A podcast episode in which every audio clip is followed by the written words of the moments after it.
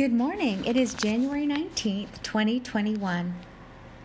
This reading is found from Genesis thirty-nine to forty-one sixteen. Now Joseph had been taken down to Egypt. Potiphar, an Egyptian who was one of Pharaoh's officials, the captain of the guard, bought him from the Ishmaelites who had taken him there. The Lord was with Joseph, and he prospered, and he lived in the house of his Egyptian master.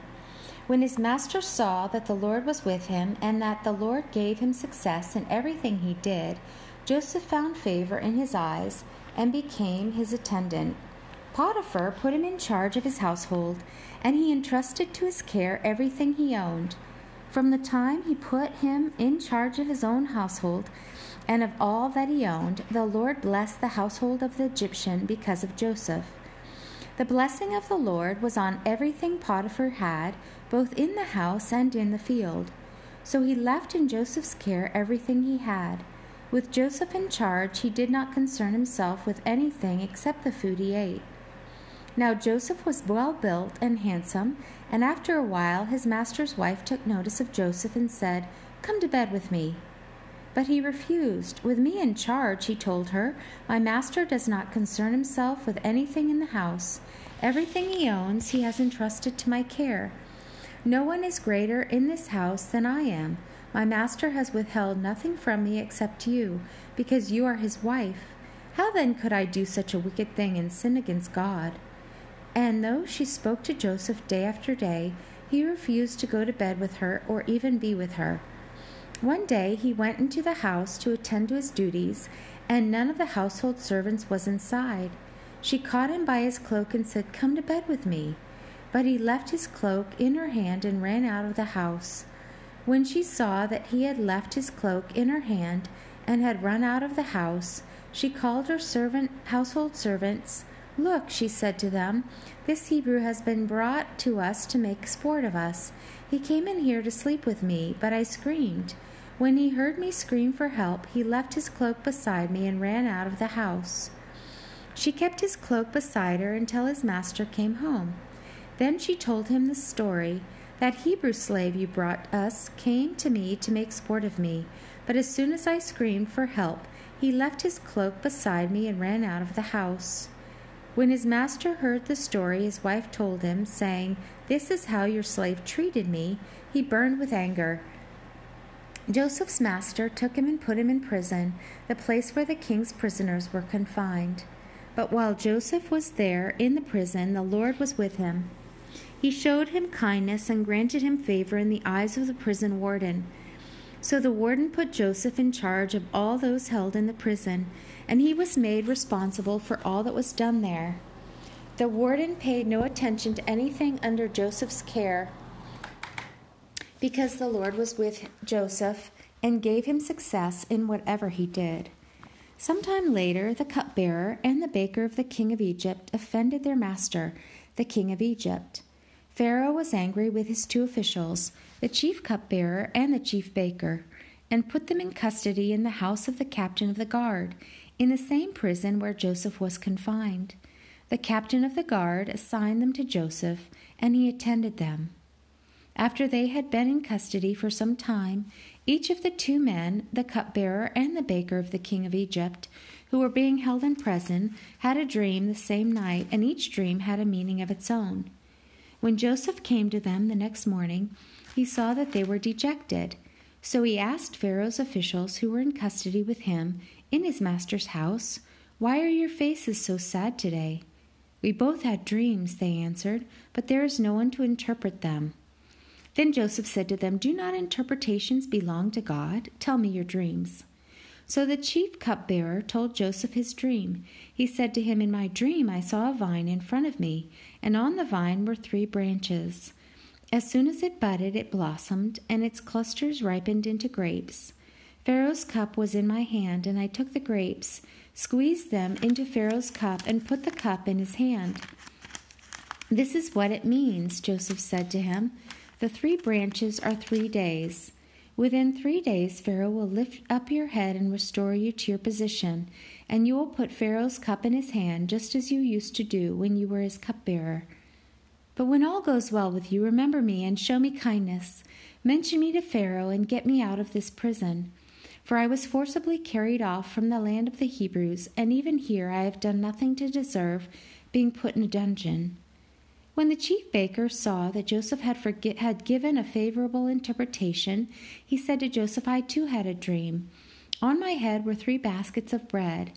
In the top basket were all kinds of baked goods for Pharaoh, but the birds were eating them out of the basket on my head." "This is what it means," Joseph said. "The three baskets are three days. Within three days Pharaoh will lift off your head and hang you on a tree, and the birds will eat away your flesh." Now the third day was Pharaoh's birthday, and he gave a feast for all his officials.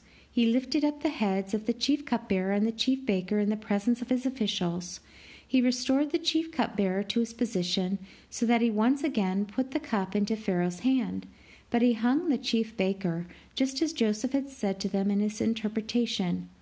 The chief cupbearer, however, did not remember Joseph, but he forgot him. When two full years had passed, Pharaoh had a dream.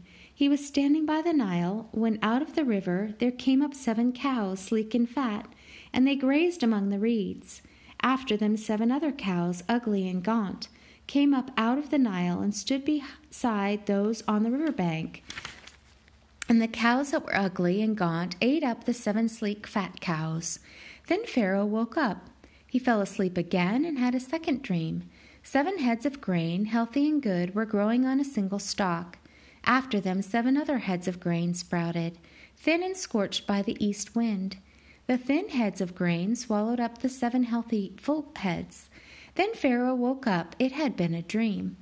In the morning his mind was troubled, so he sent for all the magi- magicians and wise men of Egypt. Pharaoh told them his dreams, but no one could interpret them for him. Then the chief cupbearer said to Pharaoh, "Today I am reminded of my shortcomings. Pharaoh was once angry with his servants, and he imprisoned me and the chief baker in the house of the captain of the guard. Each of us had a dream the same night, and each dream had a meaning of its own. Now a young Hebrew was there with us, a servant of the captain of the guard. We told him our dreams, and he interpreted them for us, giving each man the interpretation of his dream. And things turned out exactly as he interpreted them to us. I was restored to my position, and the other man was hung." So Pharaoh sent for Joseph, and he was quickly brought from the dungeon. When he had shaved and changed his clothes, he came before Pharaoh. Pharaoh said to Joseph, "I had a dream, and no one can interpret it. But I have heard it said of you that when you hear a dream, you can interpret it." "I cannot do it," Joseph replied to Pharaoh, "but God will give Pharaoh the answer he desires." Matthew twelve forty six to thirteen twenty three. While Jesus was still talking to the crowd, his mother and brothers stood outside, wanting to speak to him. Someone told him, "Your mother and brothers are standing outside, wanting to speak to you." He replied to him, "Who is my mother and who are my brothers?" Pointing to his disciples, he said, "Here are my mother and my brothers. For whoever does the will of my Father in heaven is my brother and sister and mother." That same day, Jesus went out of the house and sat by the lake. Such large crowds gathered around him that he got into a boat and sat in it, while all the people stood on the shore. Then he told them out many things in parables, saying, "A farmer went out to sow his seed. As he was scattering the seed, some fell along the path, and the birds came and ate it up. Some fell on rocky places where it did not have much soil. It sprang up quickly because the soil was shallow. But when the sun came up, the plants were scorched, and they withered because they had no root. Other seed fell among thorns, which grew up and choked the plants. Still other seed fell on good soil, where it produced a crop, a hundred, sixty, or thirty times what was sown. He who has ears, let him hear." The disciples came to him and asked, "Why do you speak to the people in parables?" He replied, "The knowledge of the secrets of the kingdom of heaven has been given to you, but not to them. Whoever has will be given more, and he will have an abundance. Whoever does not have, even what he has will be taken from him. This is why I speak to them in parables. Though seeing, they do not see. Though hearing, they do not hear or understand. In them is fulfilled the prophecy of Isaiah. You will be ever hearing, but never understanding. You will be ever seeing, but never perceiving. For this people's heart has become calloused. They hardly hear with their ears, and they have closed their eyes. Otherwise they might see with their eyes, hear with their ears, understand with their hearts, and turn, and I would heal them. But blessed are your eyes because they see, and your ears because they hear. For I tell you the truth, many prophets and righteous men long to see what you see, but did not see it, and to hear what you hear, but did not hear it. Listen then to what the parable of the sower means. When anyone hears the message about the kingdom and does not understand it, the evil one comes and snatches away what was sown in his heart. This is the seed sown along the path. The one who received the seed that fell on rocky places is the man who hears the word and at once receives it with joy. But since he has no root, he lasts only a short time. When trouble or persecution comes because of the word, he quickly falls away. The one who received the seed that fell among the thorns is the man who hears the word, but the worries of this life and the deceitfulness of wealth choke it, making it unfruitful. But the one who received the seed that fell on good soil is the man who hears the word and understands it. He produces a crop, yielding a hundred sixty or thirty times what was sown. Psalm seventeen, one to fifteen. Hear, O Lord, my righteous plea. Listen to my cry. Give ear to my prayer. It does not rise from deceitful lips. May my vindication come from you. May your eyes see what is right. Though you probe my heart and examine me at night, though you test me, you will find nothing. I have resolved that my mouth will not sin. As for the deeds of men, by the word of your lips I have kept myself from the ways of the violent. My steps have held to your paths, my feet have not slipped.